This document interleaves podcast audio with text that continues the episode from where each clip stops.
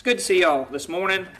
Uh, ask an interest in your prayers. We're going to continue with our uh, series um, discussing our, our, foundational doctrines. Um, we know that we've been looking at it um, in a familiar organizational pattern. Y'all have heard the term uh, TULIP. It's just a way of organizing information to make it easier to hang on to. Um, so we've done three messages thus far. The first, I'm looking at man's natural state, being totally depraved. We were corrupt thanks to Adam in the garden where he fell. Every single one of us from conception and on are conceived as sinners. We sin because we are sinners and our desires, our heart, our mind, our bodies are all corrupt, and that is why we die. The wages of sin is death. And we looked at the choice that God made before He formed the world to select a people in spite of that condition that He knew that they would be in, to select them for Himself, that He was going to give them to His Son. We call this unconditional election because it wasn't because they were worthy or good or do anything right, but in spite of that, by His own sovereign choice, He was the one who had the right to make that call, and He did, and He gave those people to his son. And then last week we looked at what his son did, our Lord Jesus Christ. He came and he actually purchased those people. They were still unworthy, they were still vile, we, um, but he came and paid for us, and the price was his blood. He redeemed us, he bought us to God. Um, redeemed us from our sins. He reconciled us to God. Right? That is what Christ did. That was a work that was accomplished on the cross 2,000 some odd years ago. So, that brings us forward to the question of set of what has Jesus done for you, which is what he accomplished on the cross. He redeemed you, he reconciled you to here and now. What has Jesus done in you? Okay? We know about the experience of being dead in trespasses and sins because at one point in all of our lives, we've been there. When all that we desired was the things of this world, our corruption was complete. We wanted things that were wrong and we had nothing to do with God. He was contrary to all that we wanted. And that's where we start. And we can recognize that. Anyone who's been born again can recognize that before versus the difference. And so what we're going to be looking at today is it's called irresistible grace. Um, and this is a concept that's in one sense, completely foreign to us, in another sense, very familiar. Um, there are a lot of different ways of teaching this in the Bible. A lot of different words used to describe the same thing. And part of that is because of our limitations. We can't fully understand what God has done in us but he gives us a bunch of different word pictures and ways to describe it so that we can kind of start to build a picture. And I think when we're in heaven, we can understand fully that glass that we see through darkly now is removed and we can see clearly, wow, the magnitude of the new birth or regeneration, all the different ways that we can describe it, um, will become even more real. So that's a, a long introduction. I want to start with Genesis 1 1.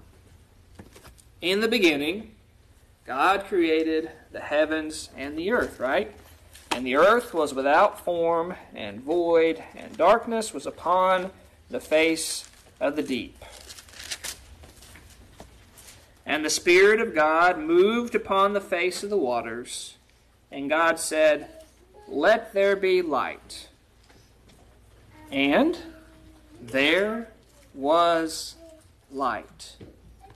This is one of the ways that we are going to try to understand what the new birth is about, what regeneration is about, and it's in terms of creation. Go, I mean, put this in your mind. God has created, right in the beginning, He's created the heavens and the earth. The earth has no form. It's void. It's it's a it's a uninhabited wasteland. It's ruinous. That's what those words mean. And it's dark. Ever been in a cave and they turn out the light and it's like dark, like not a little glow from your watch, dark. Light hasn't been created yet. Okay?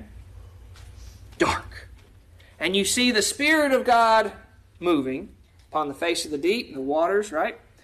And God says, Let there be light. Now, as the Creator, as the sovereign God, He has the right to say, Let there be light. Did anybody have to uh, sign a consent form for God to do that? Know, y'all ever had kids in sports? All right, to take your picture, hey, we'd like you to sign this consent form so we can post your pictures up, you know, wherever we want for advertising, right? You sign the form, say, yeah, I give that consent. Who signed God's consent form? Nobody won. Nobody was there. Did he ask the darkness? No. I mean, the darkness, there was darkness. But the darkness didn't get a vote, right?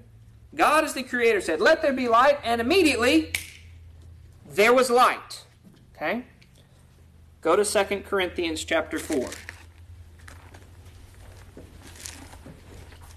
Second letter to the Corinthian church, and in chapter 4.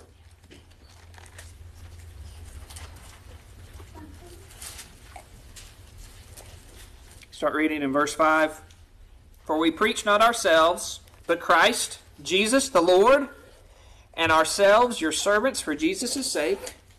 For God, who commanded the light to shine out of the darkness. What's he talking about? What we just read. Right? Genesis 1 through 3. God commanded. Did he suggest? Did he invite? Did he give an opportunity? He commanded the light to shine out of darkness. That same God, for God, hath shined in our hearts to give the light of the knowledge of the glory of God in the face of Jesus Christ.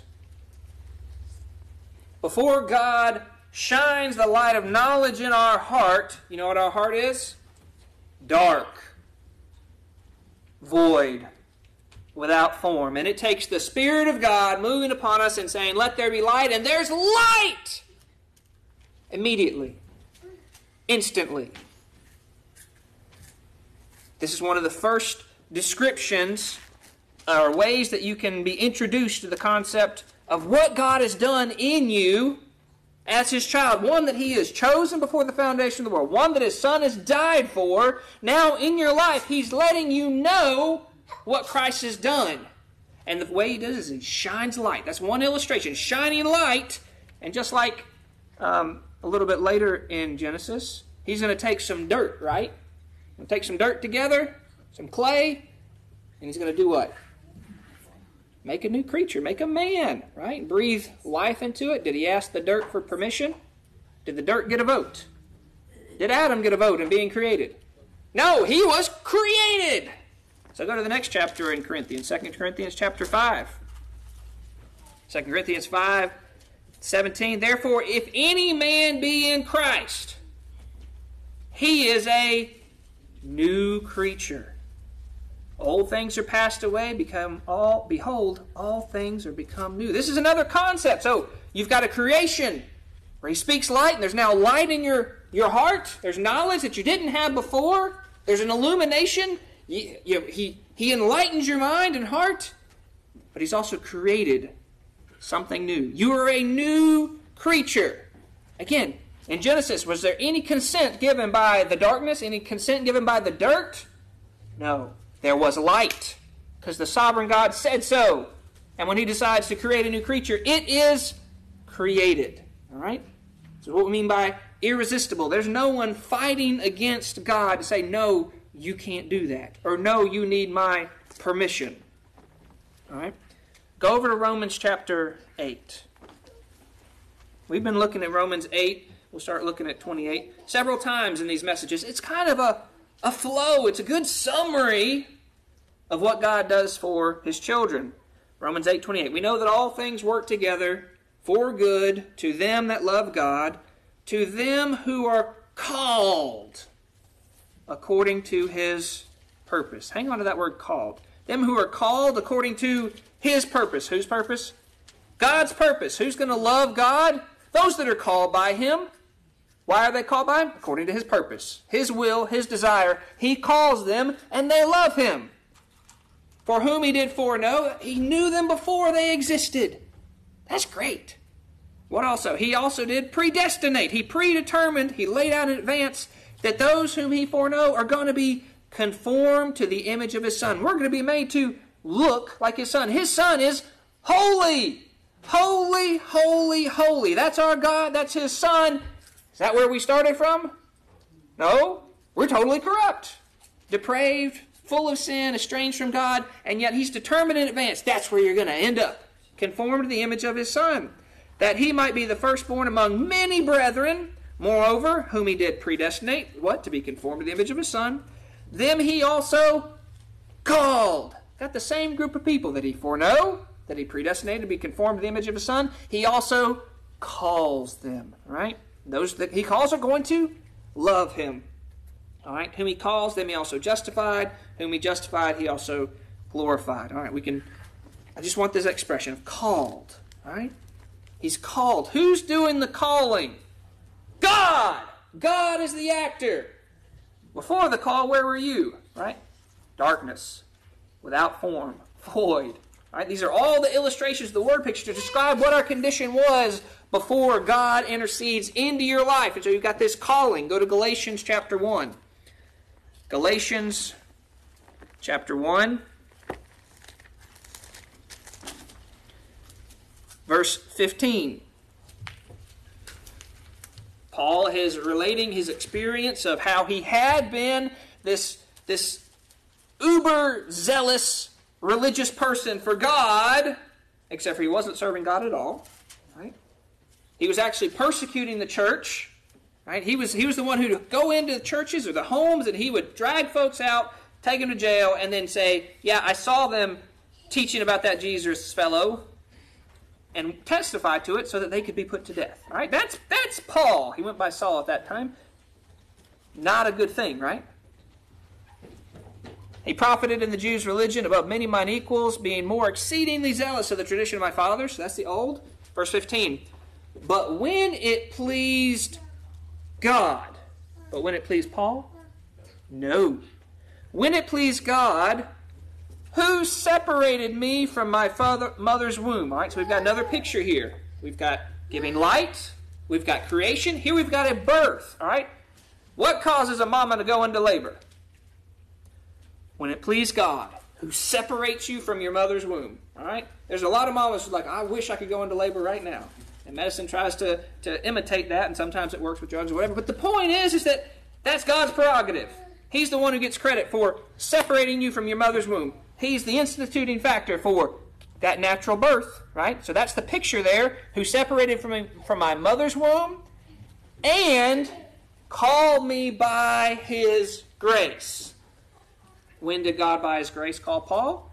Well, Paul was on a missionary journey to go arrest people in a foreign country. He was going all the way to Syria, to Damascus, to arrest people for daring to worship Jesus Christ.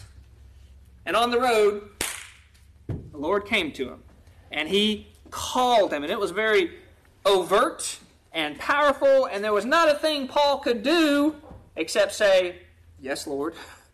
What would you have me do? Right? There was a call, and that, that the, the, the, the mirror image of that is the natural birth. When you're giving birth to a natural child, right? God's the instituting actor there. When He calls you, it is like a spiritual birth. Is the baby given consent in birth? Anybody, anybody put a consent form up there? Say, please sign off on this so we can go forward. No, the baby's passive in this. It's an outside force being acted upon it, right? So you've got this idea of, of light, God giving light where there was no light. God giving life and creating a new creature where there wasn't a creature before. And now you've got the idea of His calling you. It's like producing a child in birth, right? And again, that call is from God. It's not from man. Go to 1 Corinthians 1.19 just to hammer that point. 1 Corinthians chapter 1. That's 9, not 19. Another flip. 1 Corinthians chapter 1 verse 9. God is faithful, by whom ye were called, unto the fellowship of his Son, Jesus Christ our Lord. How do you have any fellowship with Jesus Christ? Because God the Father called you. Okay? It's not you calling on God. He called you. God is the acting party. Now, go to John chapter 3. This is probably the most um, clear introduction to this concept of a, of a new birth, of, of, of a quickening, of, of something that's going on within a child of God. And it's Nicodemus who's coming to speak to Jesus at night, right? He knows, he says, you know, Lord, Rabbi, I know that you're a teacher come from God, because no man could do these miracles that thou doest except God be with him. And, and, and how does Jesus answer Jesus answered and said, Verily, verily, which means truly, I'm going to tell you the truth here. I say unto you, and unto thee, except a man be born again, he cannot see the kingdom of God. All right?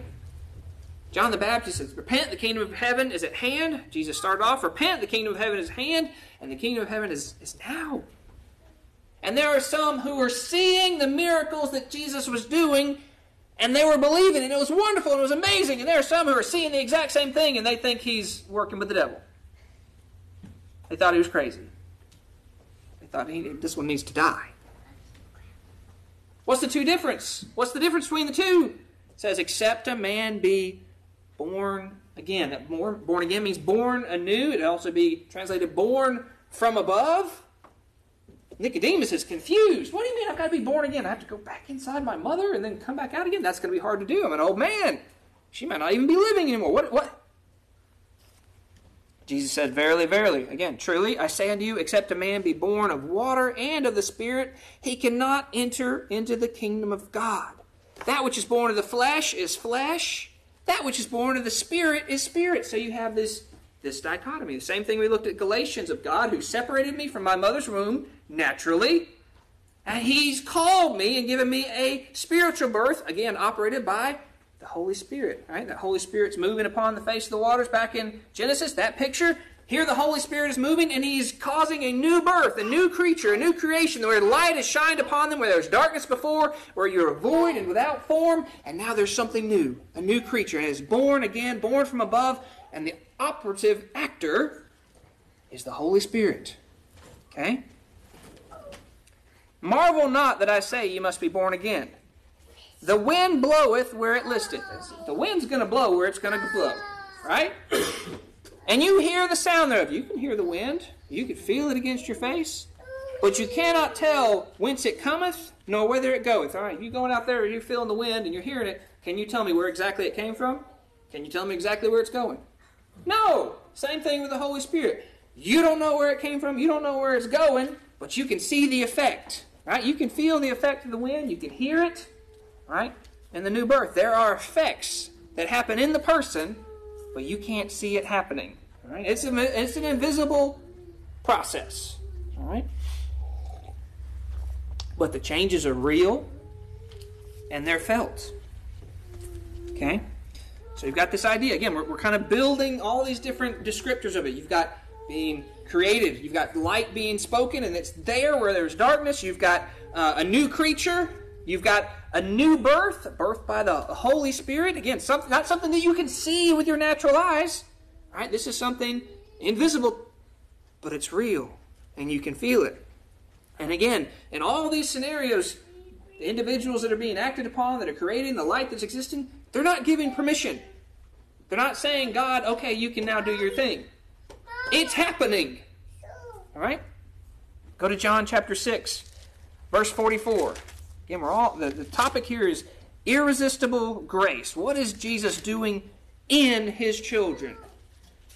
The cross is what he did for them. He's atoned for them. They're eternally justified between God, but there's something that he's going to do in you, in your life. And it's going to be a change. And it's by his action. John 6 44. No man can come to me. Aren't you glad it didn't stop there? No man can come to me. What's the default general rule that he stated here? No man can come to me. There's going to be an exception. It is a great exception, but this is the default. Totally depraved man, dead in trespasses and sins, estranged from God, you cannot come to God except the Father, which hath sent me, draw him. Well, you just need to come to God. Brother, you ain't got that ability. God's going to draw you first. All right? Now, this picture of drawing, it's not like hand drawing. Peter, when he's in the garden, and it's all about to go down, right? You got, you got soldiers there, you got pitchforks and lanterns. It's a bad scene. What's he do? He takes his here sword. What's he do with it? He draws it. Sword, may I please have permission to draw you out of this sheath? Was the sword active in that situation? Passive, right? A superior force acted upon it, and here it is drawn. It's about to hack off somebody's ear, right? The sword was drawn. Same word. Later, after the resurrection, they'll be out in the boats. They went fishing. They were supposed to be doing other things, but they went fishing, and Jesus told them to draw in your nets. Right? And so they're drawing in their nets. The, the net's giving them permission to do that? No, the superior force is acting upon them. Later, when Paul is at Philippi, things go badly. Um, he winds up healing a girl who had uh, a demon within her, and she was a fortune teller. And the owners of that girl were really upset because they've lost money. And so you know what they do to Paul? They drag him to the marketplace. And they don't go well from there. That word, draw and drag, are the same word in Greek. Did Paul voluntarily go to the marketplace? Was he giving consent? No, a superior force was acting upon him. And so when you've got God the Father drawing his people to him, he ain't asking permission.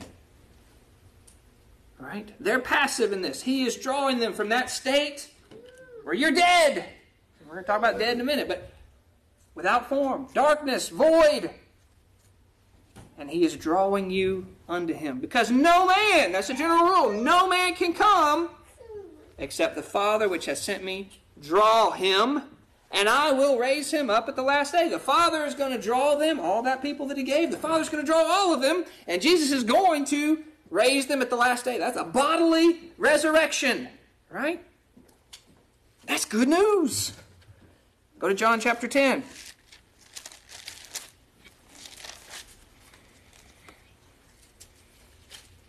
John chapter 10.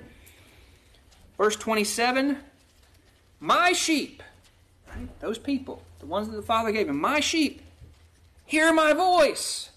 How do they know that? How do they hear his voice? Because something's gone on within them, Holy Spirit acting, that has given them ears to now hear him. They didn't have it before. Right? No more than the, the, the clay that Adam was formed of, if you could have talked it. Couldn't hear. But now that there's a new creature, that new creature has spiritual ears. My sheep hear my voice, and I know them. He's foreknown them all the way from the beginning, and they follow me. Change in behavior. And I give unto them eternal life, and they shall never perish. Neither is any man, neither shall any man pluck them out of my hand. My Father, which gave them me, is greater than all, and no man is able to pluck them out of my Father's hand. My Father is greater than all. Who is going to stand before the Father that's greater of all and try to tell him, I'm sorry, you can't do that? No man.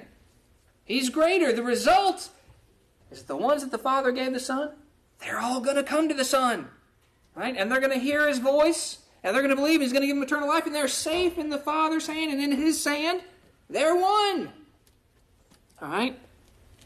So you've got light where there was darkness. You've got a creature where there was no creature. You've got a birth. You've got being drawn by a superior force. And you've also got a resurrection, a quickening, another description. Go to Ephesians chapter 1.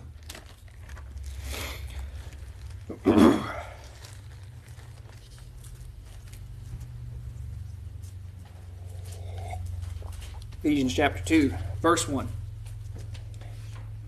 And you hath he quickened. That's in italics. That's making it easier to understand. That quickened comes down in verse uh, 5. So you could read it. And you who were dead in trespasses and sins. What was your state before? Dead. Spiritually dead. In trespasses and sins, in wickedness, wherein in time past ye walked. You walked according to the course of this world, according to the pattern of this world, the routes of this world, all the things about the here and the now and the carnal. That's what you were doing. According to the prince of the power of the air. That's, that's the pattern that Satan gives, right? He's the leader of that, that band. The spirit that now worketh in the children of disobedience, among whom also we all, all the children of God, we all had our conversation in times past in the lust of our flesh, fulfilling the desires of the flesh and of the mind, and were by nature, right? Again, this is describing total depravity. This is starting your starting point. We were by nature the children of wrath, even as others. Verse 4.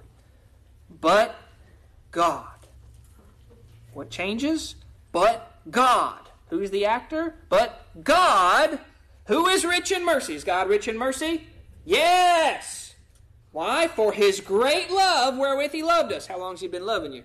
A long time, right? Even when we were dead in sins. He didn't start loving you when you cleaned yourself up. He loved you way before that. He loved you even when we were dead in sins. But God hath quickened us to make alive, to revitalize together with Christ. That hath quickened us together with Christ is all a compound word. That's an expression. Resurrected, if you will, with Christ. There is an intimate connection between you and I and every other child of God who's been born again with the resurrection of Jesus Christ. Right? We have been taken something that was dead and we have been made alive. Okay? Did the dead guy give consent?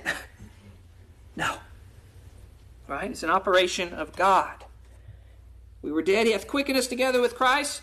By grace are you saved. Unmerited favor that He has bestowed upon you. By grace. His grace. And hath raised us up together. Raised us up out of that grave of that dead trespasses. He's raised us up together and made us sit together in heavenly places in Christ Jesus. You can commune spiritually with Christ Jesus right now.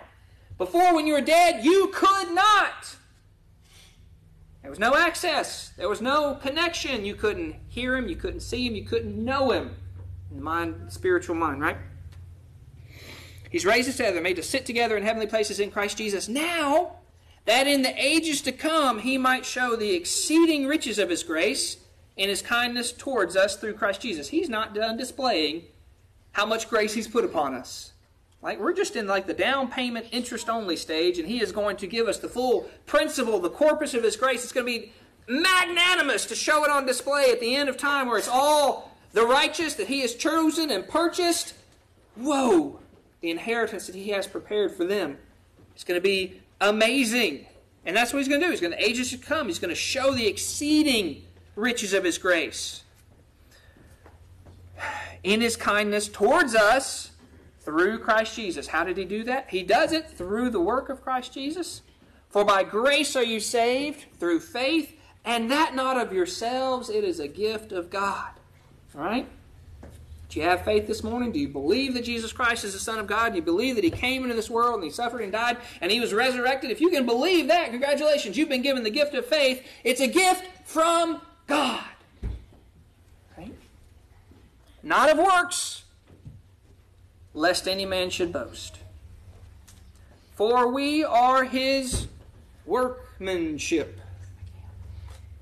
Created, again, you get that idea of something created a creature created in Christ Jesus unto good works. So we've been created a new creature, we've been created with a new purpose unto good works, which God hath before ordained that we should walk in them. So there's a new creature, new life, something that was dead has been given a new purpose, right, Patrick? A new purpose of good works to walk in them as God hath ordained. Quit kicking him. All right. So you've got this idea of a resurrection, taking something that was dead and now made alive, right? Like Lazarus, right, Patrick? Like Lazarus. He was dead. Jesus went to him. He'd been dead four days. By now he's stinking, right? Natural consequence of death. His body starts to decay and corrode. Jesus goes to him and he calls him, right? Just like God calls you when you were dead in trespasses, he calls him Lazarus come forth, and you know what Lazarus did? Lazarus came forth. That which was dead and decomposing is now alive and walking. Right? Did Lazarus give consent? No. Was it required or necessary? No. The Creator God, the one who has the right to quicken and give life, gave life. And you know what? There was life. The same thing of saying, let there be light, where there was no light before. Now there's light. That's the power that he had. Jesus called, and there was life. All right? Go to John chapter 5 and verse 25.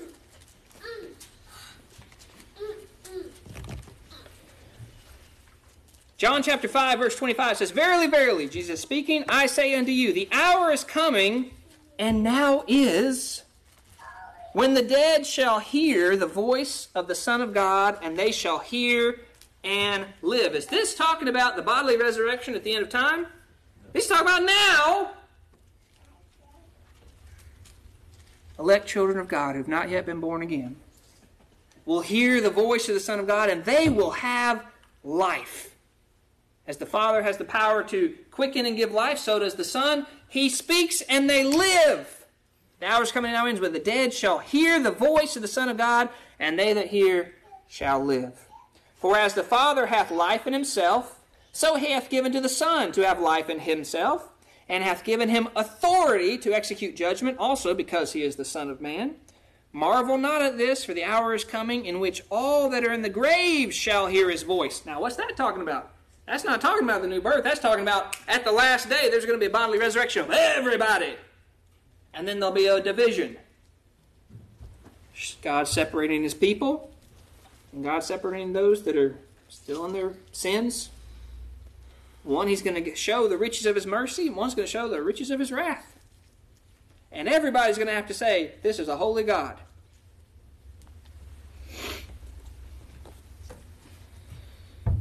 It shall come forth, they that have done good under the resurrection of life, and they that have done evil under the resurrection of damnation. And that doing good the righteousness they have is because of the righteousness that was imputed, imputed to them by Jesus Christ. And because they've been created a new creature, and because they've been created unto good works, they are then going to live in that purpose and display those good works. It's not they earned it because of the good works. The good works that they do are an evidence of what God has already done in them. Okay?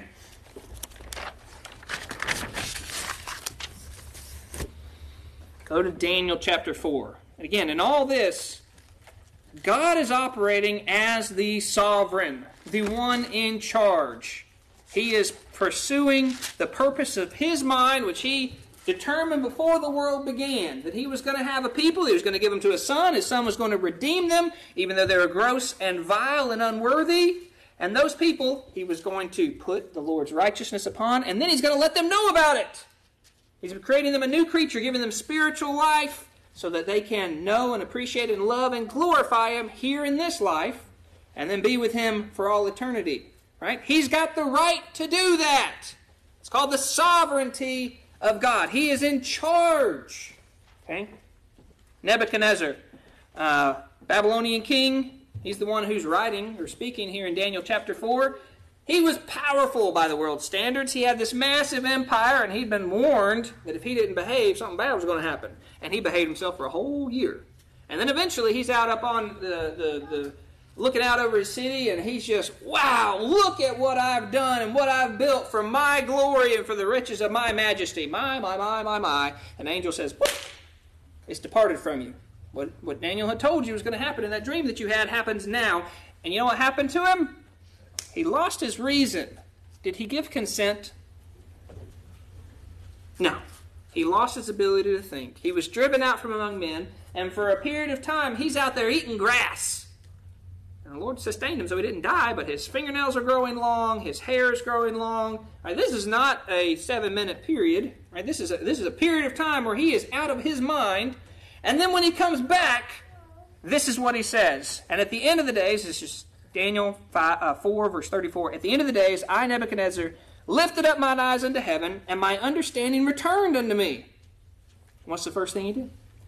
I blessed the Most High, and I praised and honored him that liveth forever, whose dominion is an everlasting dominion, and his kingdom is from generation to generation. Nebuchadnezzar has a short little kingdom, right? He has a little bit of knowledge, but he's praising the one who is able to take that arrogant, pride, pride-filled individual and humble him so far down that he's eating grass with the oxen. I praised and honored him. His kingdom is from generation to generation, and all the inhabitants of the earth. You take every single man and woman who's ever lived and you add them all up, they are reputed as nothing.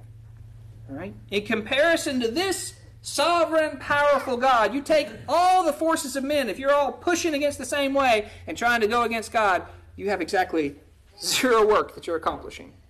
You're not moving it a millismidgen. They're all reputed as nothing.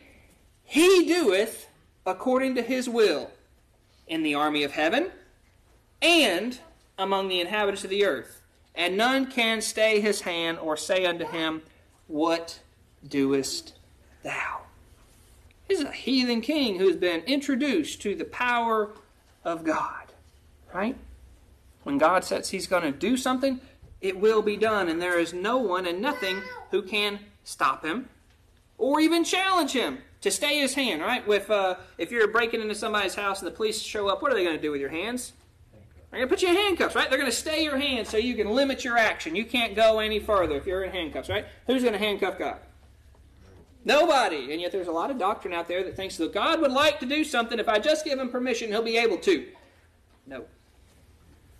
That which he desires to do, and in the salvation of his people, he is going to perform it. 100% of the time. No one can stay his hand, and no one can say, What doest thou, right? If that cop walked in and you're still robbing the place, right? He says, What you doing? What's the guy doing? Well, he's robbing the place. Is he going to keep going? No, an authority's there who has the right to, you know, stop him. He's going to stop on his own. He may try and flee, but he's not going to continue about his own business, right? No one has the right to interject and stop God from what he's doing. Now, we'll complain.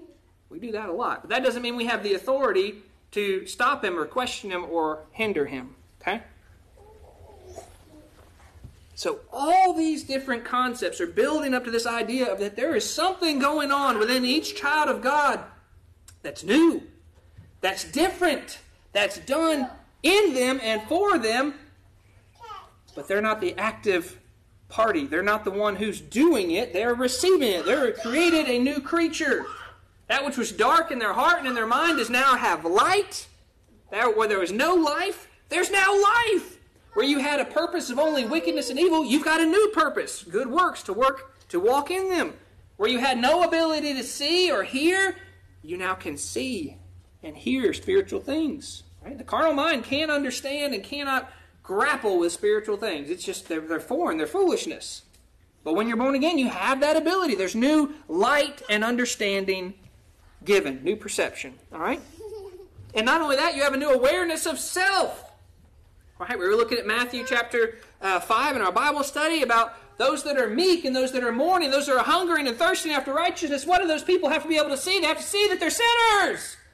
When you're dead in trespasses and sins, guess what you, you don't see? You see, I'm, I'm, I'm better than so and so. I'm really okay. I'm a good boy, right? But when you've been born again, you can see your sins for your first time, and you can see that before a holy God, you got nothing to claim. That you are a beggar. You can't say, Lord, I've done good this week. Give me something. Lord, I've got nothing. You're holy, and I am not. Lord, I am a beggar before you. I am poor and meek and humble because I see myself for what I am. And I'm hungering and thirsting for righteousness. That's what I desire. Right? You didn't desire that before. Okay?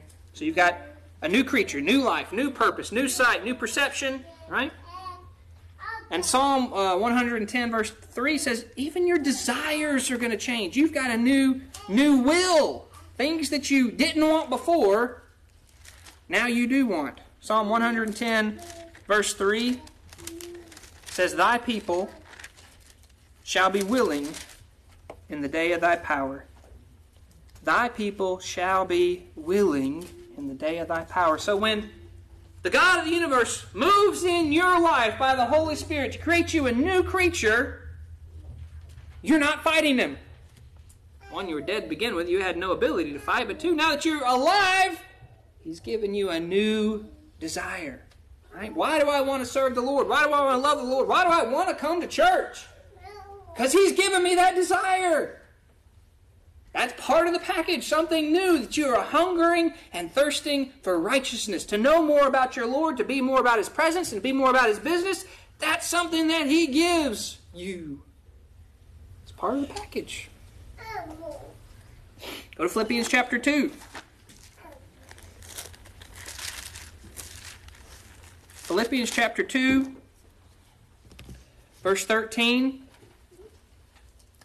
For it is God which worketh in you both to will and to do of his good pleasure. I've, I've read this a bunch. And that expression, both to will and to do, I've understand the to do. God's working in me so that I do his good pleasure. I get that. But what's the to will mean? That's a strange way of speaking for, from our, our day and age.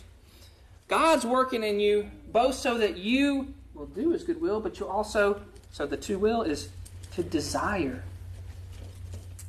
That you have a desire to do his good pleasure. You who were an enemy, who wanted the exact opposite before and nothing to do with him, not only has he changed you so that you want to, uh, that you will able to walk in good works, you want, you want to. He's changed your will and the things that you do. Will you do it perfectly? No, because you still have an old sin nature that you're going to have to battle against. You're going to battle it until the day you die, and that's part of that hungry and thirsting for righteousness is because you want to be free of that. But there's the inner man that's within you. That's another way of describing what's going on. You have the outer man, your carnal man, your flesh. You've got the inner spiritual man, the man of the mind. Is another way of describing it. Who desires to serve God. Where'd that come from? You didn't make him. God did. It's a gift from God. All right? So God gives you a desire. And you know what?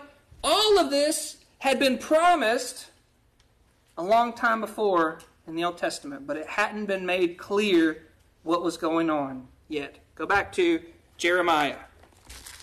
Okay? Jeremiah.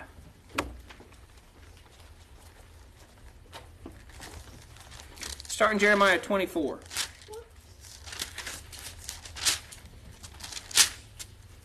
And verse 7.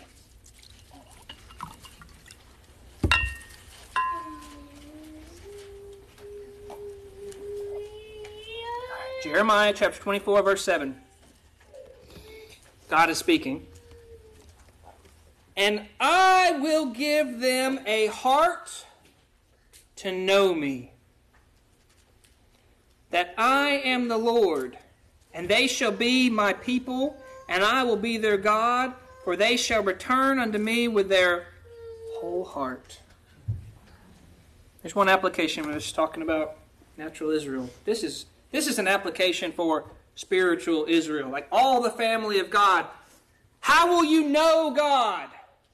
Because he draws you unto him, because he gives you a heart and enlightens your mind so that you can know him and know that he's the Lord and that you are his people. It's not that they may be my people.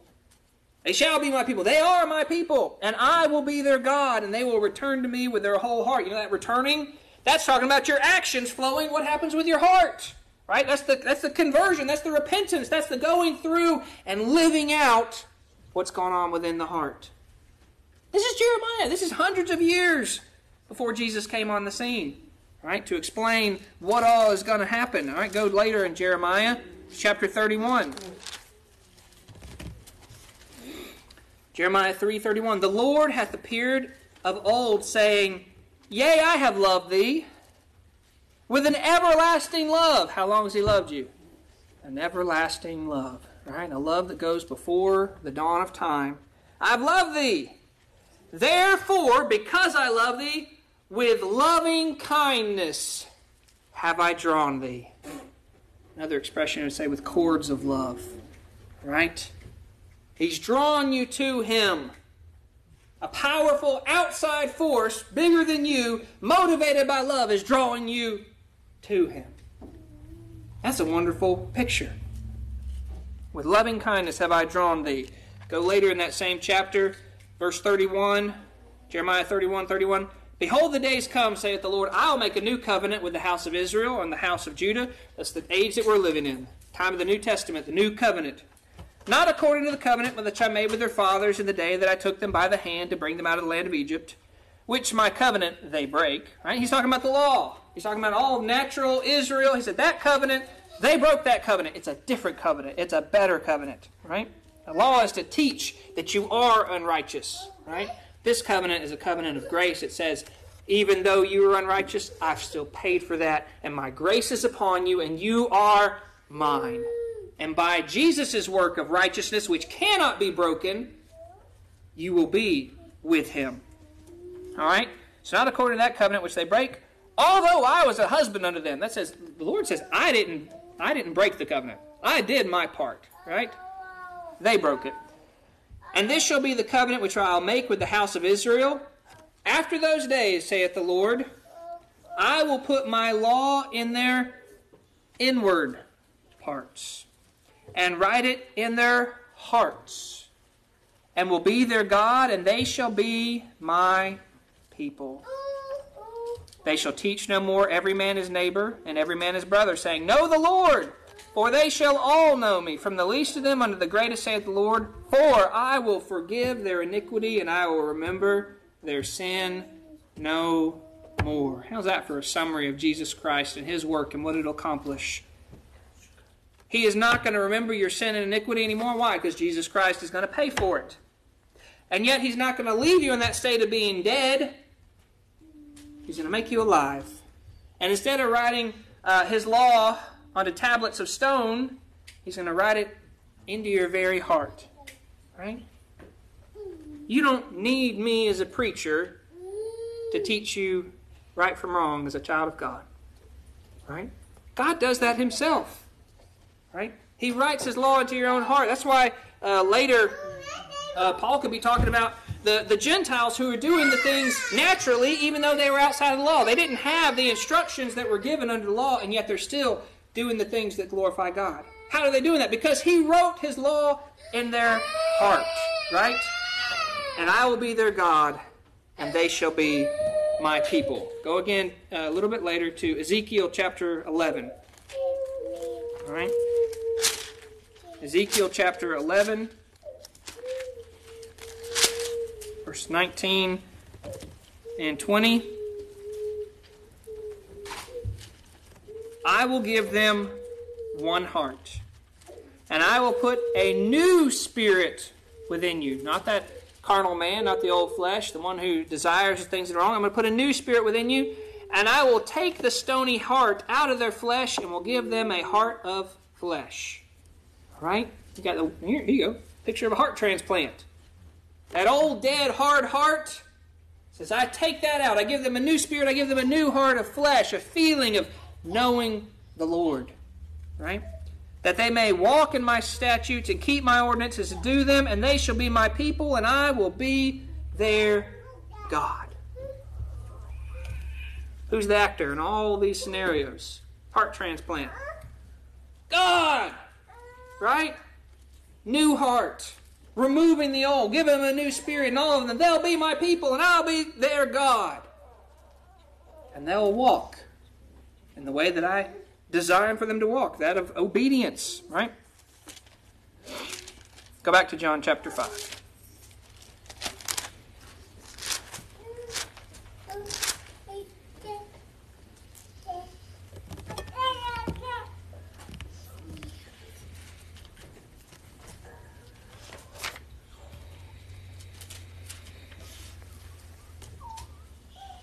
John chapter 5 and 24 says, Verily, verily, I say unto you, he that heareth my word and believeth on him that sent me hath everlasting life, and shall not come into condemnation, but is passed from death unto life.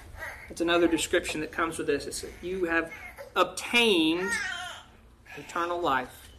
Something has been created within you, this new creature, this new spirit, this new heart, this spiritual inner man that will never die.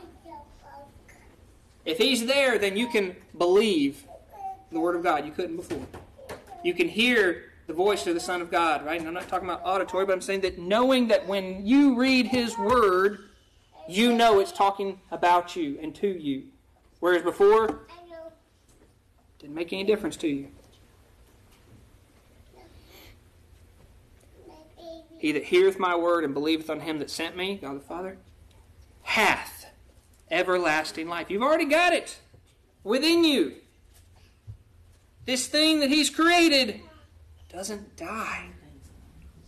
It goes, when, when your body dies, when your corrupt body dies, it goes to be with the Lord, and eventually He's going to repackage it in a, re, uh, a resurrected and glorified form of your body.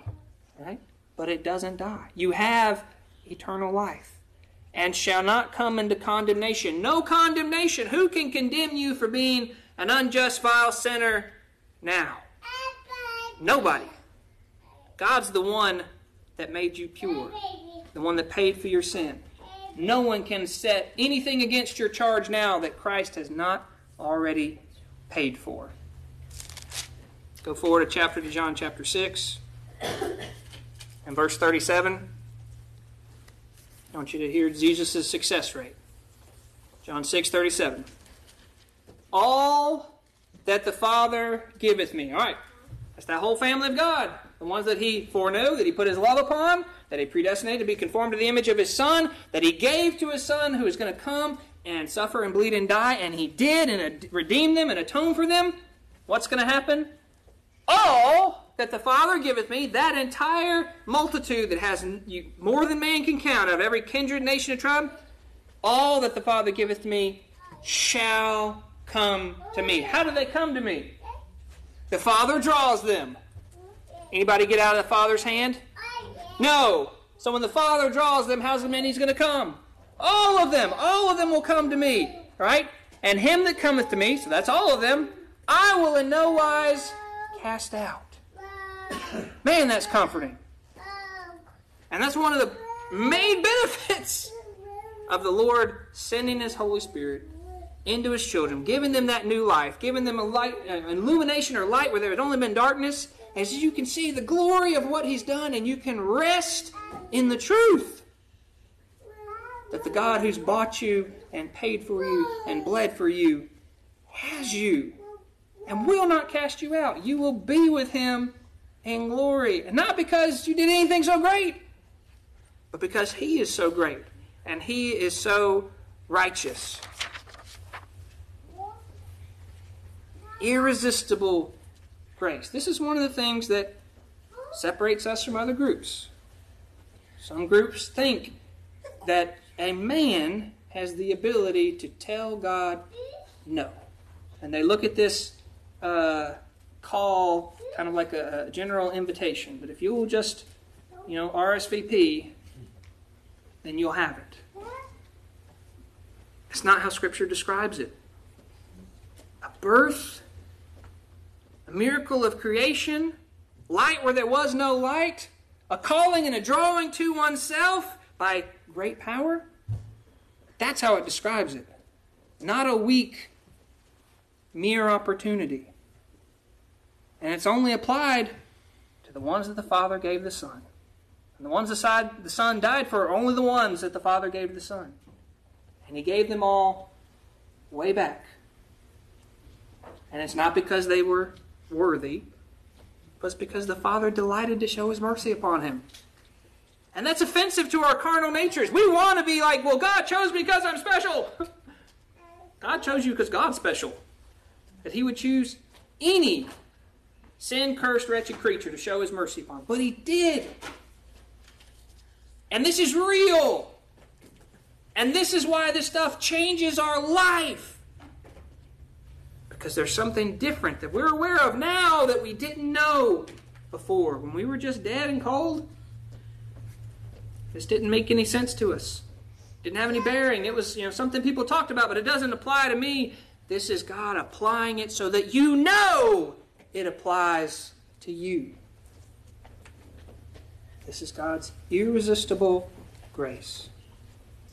You had not the ability to fight it, and nor once He made you alive do you have the desire. So He's given you, as a new creature, a new will and a new desire to do the things that please Him. Is this good news? Yes, absolutely. So let's rejoice in that today.